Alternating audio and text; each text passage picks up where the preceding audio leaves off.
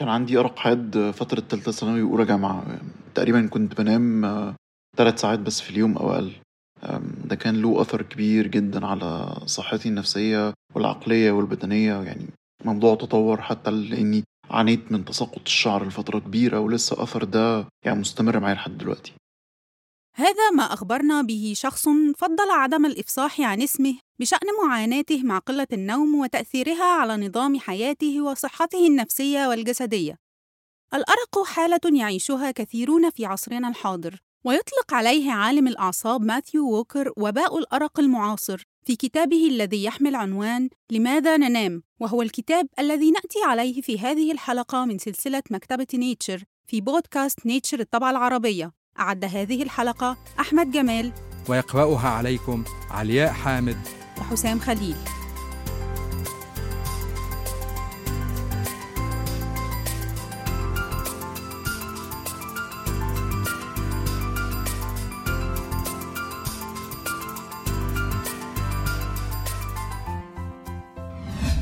ما من أحد إلا وقد عانى ليلة طويلة.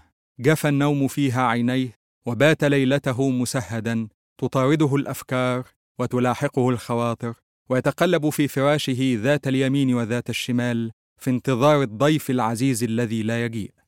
في لحظات الأرق تلك والأوقات التي يصعب فيها على المرء أن ينام يتجلى النوم بوصفه عملية تلقائية تحدث دون ما إرادة منا ولا سيطرة. فلا غرابة في أن ارتبط النوم في المخيال العربي بفكرة التسليم. أي أننا نسلم أنفسنا للنوم وعندما لا تتم عملية التسليم تلك يظهر النوم كأحد ألغاز الحياة. كيف يحدث؟ ما الذي يحفزه؟ ولماذا ننام من الأساس؟ في كتابه لماذا ننام يحاول ووكر إزالة هالة الغموض التي تكتنف النوم وعبور عالم الأحلام الجامح وتفسير اضطرابات النوم معتمدا في ذلك كله على الأبحاث الحديثة. وغنيا عن البيان أن هذا الوباء الذي يتناوله ووكر في كتابه يتعاظم خطره مع تنامي موجات القلق والتوتر التي تأتي مصاحبة لهذه الإجراءات غير المعهودة التي تفرض في محاولة لصد جائحة كوفيد-19 وما تمخض عن ذلك من عزلة يعيشها كثير من الناس على مدار أكثر من عام في منازلهم وقد حيل بينهم وبين ممارسة أنشطتهم الطبيعية. يحاول ووكر في كتابه الصادر في الأصل عن دار بينغوين عام 2017 والذي صدرت ترجمته العربية عن دار التنوير استكشاف واحد من أكبر ألغاز الطبيعة التي يغيب عنا تفردها لأننا نعاينها ونختبرها كل يوم. وخلال السنوات الأخيرة استطاع ماثيو ووكر مع فريقه في جامعة بيركلي وبالتعاون مع عديد من الفرق الأخرى المهتمة بالشأن نفسه أن يطور أفكارا عدة حول الأهمية الكبرى للنوم في حياتنا بوصفه إحدى أهم وأعمق الصفات التطورية لدى الكائنات الحية التي تلعب دورا جوهريا في استعادة قدرات الدماغ وصحة الجسم عامة ويأتي هذا الكتاب لتتويج جهود استمرت قرابة عشرين سنة. يطرح كتاب ووكر عدة أفكار أساسية منها التقليدي المسهب في تبيان أهمية النوم وآثاره وهي أمور أخذت تنمو في وعينا نموا تدريجيا على مدار السنوات الماضية مع تطور أبحاث النوم وزيادة الاهتمام بها. ومنها المبتكر التي يقدمها ووكر مدعومة بأدلة حديثة بوصفه مدير أبحاث مركز دراسات النوم في جامعة بيركلي. على امتداد فقرات الكتاب وفصوله يشير المؤلف بصورة متكررة إلى واحد من أهم أسئلة البيولوجيا على الإطلاق. وهو السؤال الذي اتخذه ووكر عنوانا لكتابه. لماذا ننام؟ لأول وهلة قد يبدو أن النوم غير مفيد على الإطلاق. فكل الحيوانات تنام. تنفق عددا من ساعات يومها في حالة من السكون. ينخفض فيها نشاط العمليات الحيوية إلى الحد الأدنى. لكننا لا نعرف بالضبط لماذا يحدث ذلك. وإذا قصرنا النظر على الإنسان لوجدنا أن هذا الكائن ينام في المتوسط فترة تتراوح بين ست وثماني ساعات يوميا أي ما يقارب ثلث يومه ثلث اليوم في حالة سكون ظاهري. والكاتب نفسه يعترف بعجزه عن الوقوف على السر وراء حاجتنا إلى النوم من الأساس. بل ويقول إن الإجابة تستلزم تطوير معارف وعلوم ربما لا تكون بين أيدينا الآن. فعلى حد قوله إجابة السؤال مغروسة بالفعل ضمن تركيبنا البيولوجي إلى درجة أعمق حتى من تصوراتنا مؤكدا أنها صفة تعود إلى أقدم أشكال الحياة على كوكب الأرض. ولما كان الأمر كذلك فليس أمام العلماء سوى دراسة التأثيرات العامة التي تظهر على الجسم بسبب النوم أو اضطراباته وكذلك دراسة التأثيرات الجسيمة التي تظهر على الأفراد الذين لا يحصلون على قسط كاف من النوم. أهم ما يميز هذا الكتاب ويجعله مختلفا عن أي كتاب آخر سبق أن تناول الموضوع نفسه هو أنه يوفر أساسا محكما لملاحظات متراكمة على مدار القرن الأخير وهي الفترة التي شهدت صعودا هائلا لأنشطة التصنيع والتمدن خرج عن سيطرة كل سياق ممكن. ويحوي الكتاب بين دفتيه كثيرا من الإحصاءات الدقيقة عن معدلات النوم وتغيرها خلال السنوات الماضية ويخلص إلى نتيجة واضحة. مفادها أن البشر ينامون ساعات أقل ويجدون صعوبة أكبر في استدعاء النوم من الأساس. لكي يصل بنا الكتاب إلى هذه النتيجة يتبع منهجا تصاعديا من ناحية الأفكار فهو مقسم إلى أربعة أقسام أساسية يمكن قراءة كل منها بمعزل عن الآخر. الأول يرتبط بماهية النوم نفسه وكيف لنا أن نضع له تعريفا واضحا. والثاني يتعرض لطريقة النوم وكيفيته والثالث يتناول الأحلام وكيفية حدوثها وأما القسم الأخير فقد خصصه المؤلف لبناء عادات نوم سليمة من شأنها أن تساعد الإنسان على تحقيق أكبر استفادة من هذه الظاهرة وتمنع عنه الضرر الذي يترتب على ارتباكها. في مستهل الكتاب يسوق ووكر أفكاره في عبارات واضحة يقول إننا نعاني من وباء الأرق ويرى أن متوسط عدد ساعات النوم التي يحظى بها الفرد في المجتمعات الحديثة تقل كثيراً عما كانت عليه في السابق وهذا الأمر حسب رأيه يعد واحداً من أخطر مهددات الصحة العامة في القرن الحادي والعشرين.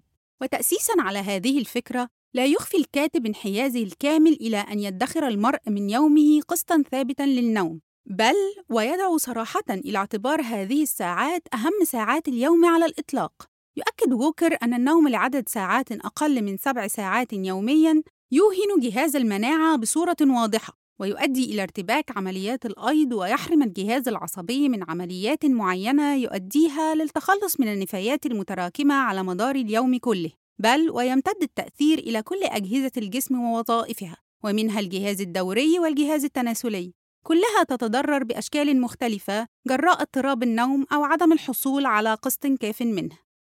والكتاب وهو يشرح هذه الأفكار المتخصصة التي تنطوي على درجة لا بأس بها من التعقيد العلمي يستخدم لغة بسيطة معتدلة تجعل في إمكان القارئ غير المتخصص أن يفهمها ويستوعبها بسهولة.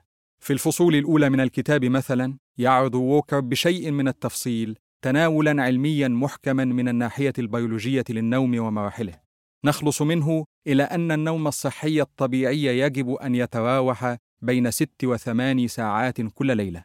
خلال هذه الساعات يمر المخ بمرحلتين أساسيتين نوم حركة العين السريعة التي يشار إليها بمرحلة ريم وفيها يكون المخ في حالة نشاط كامل بل ويرسل نفس الإشارات العصبية التي ترصد في حالة اليقظة. أما المرحلة الثانية فهي نوم حركة العين غير السريعة التي يشار إليها بمرحلة انرم وتعبر عن حالة أعمق من النوم. تلعب كل مرحلة من مرحلتي النوم هاتين دورا محوريا في تجديد النشاط الدماغي بعد إرهاق يوم طويل. فمرحلة حركة العين غير السريعة على سبيل المثال هي التي يجري في أثنائها تكثيف الذكريات ودمجها وتركيزها، وكذلك تدريب المخ على المهارات الحركية التي يتعلمها الإنسان على مدار يومه.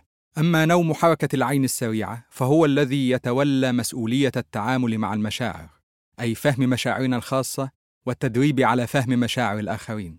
وهكذا فإن النوم على حد تعبير ووكر لا يساعدنا على تذكر الأمور الهامة فحسب، وإنما يساعدنا أيضا على نسيان الأمور عديمة الأهمية في أثناء عملية تكثيف الذكريات وتنقيحها وتثبيتها في الدماغ.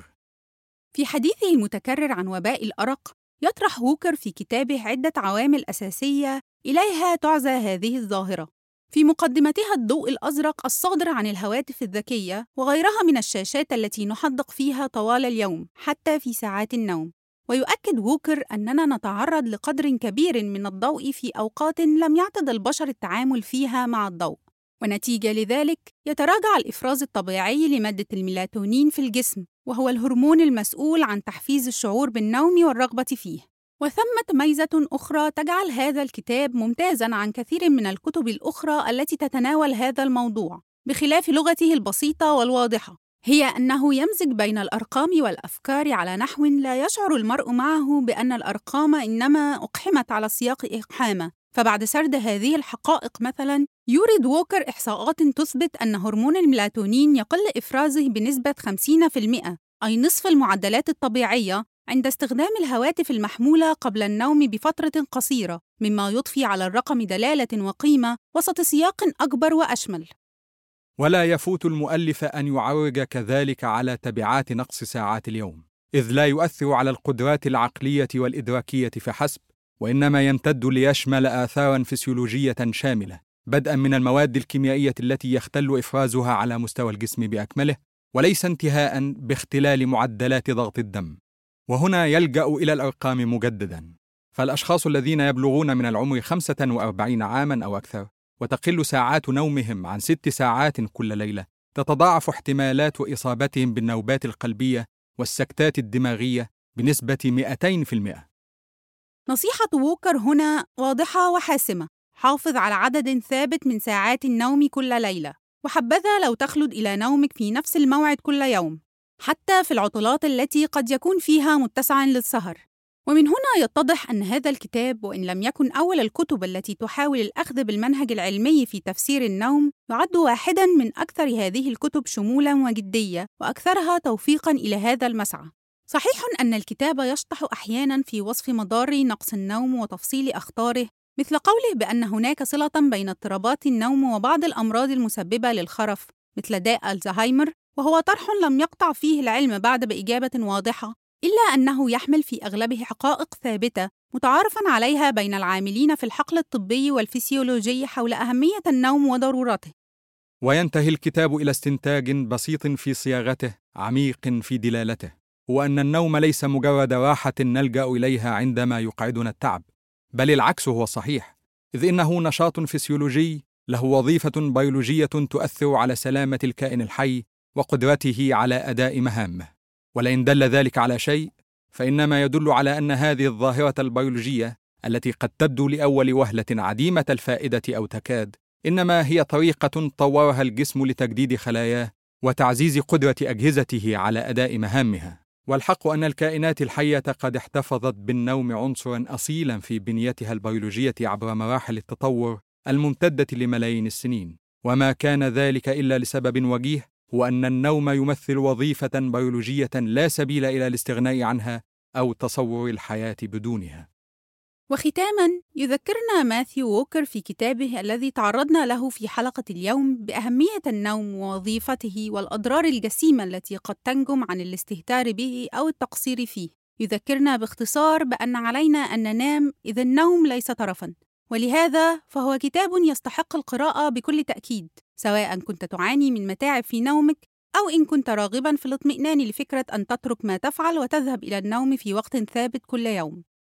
وبعد عزيزي المستمع، فهل واجهت مشكلات في النوم في أي فترة من حياتك؟ وبالأخص في هذه المرحلة العصيبة التي مررنا بها ولا نزال وسط هذا الوباء الذي ما زال جاثما فوق صدر كوكبنا ويبعث فينا القلق على أنفسنا وأحبائنا تشير دراسات كثيرة إلى أن هذا حاصل بالفعل وأن الأرق الذي يداهم الكثيرين حول العالم فضلا عن الأحلام الغريبة أو المزعجة كل هذا يرجع في جانب منه على الأقل إلى هذه الجائحة. احكوا لنا تجاربكم في بودكاست نيتشر الطبعة العربية في حال واجهتم متاعب في النوم أو شاركونا التقدير العميق لهذه الوظيفة البيولوجية الضرورية والممتعة في آن وفي كل الأحوال نتمنى لكم نوما عميقا هانئا.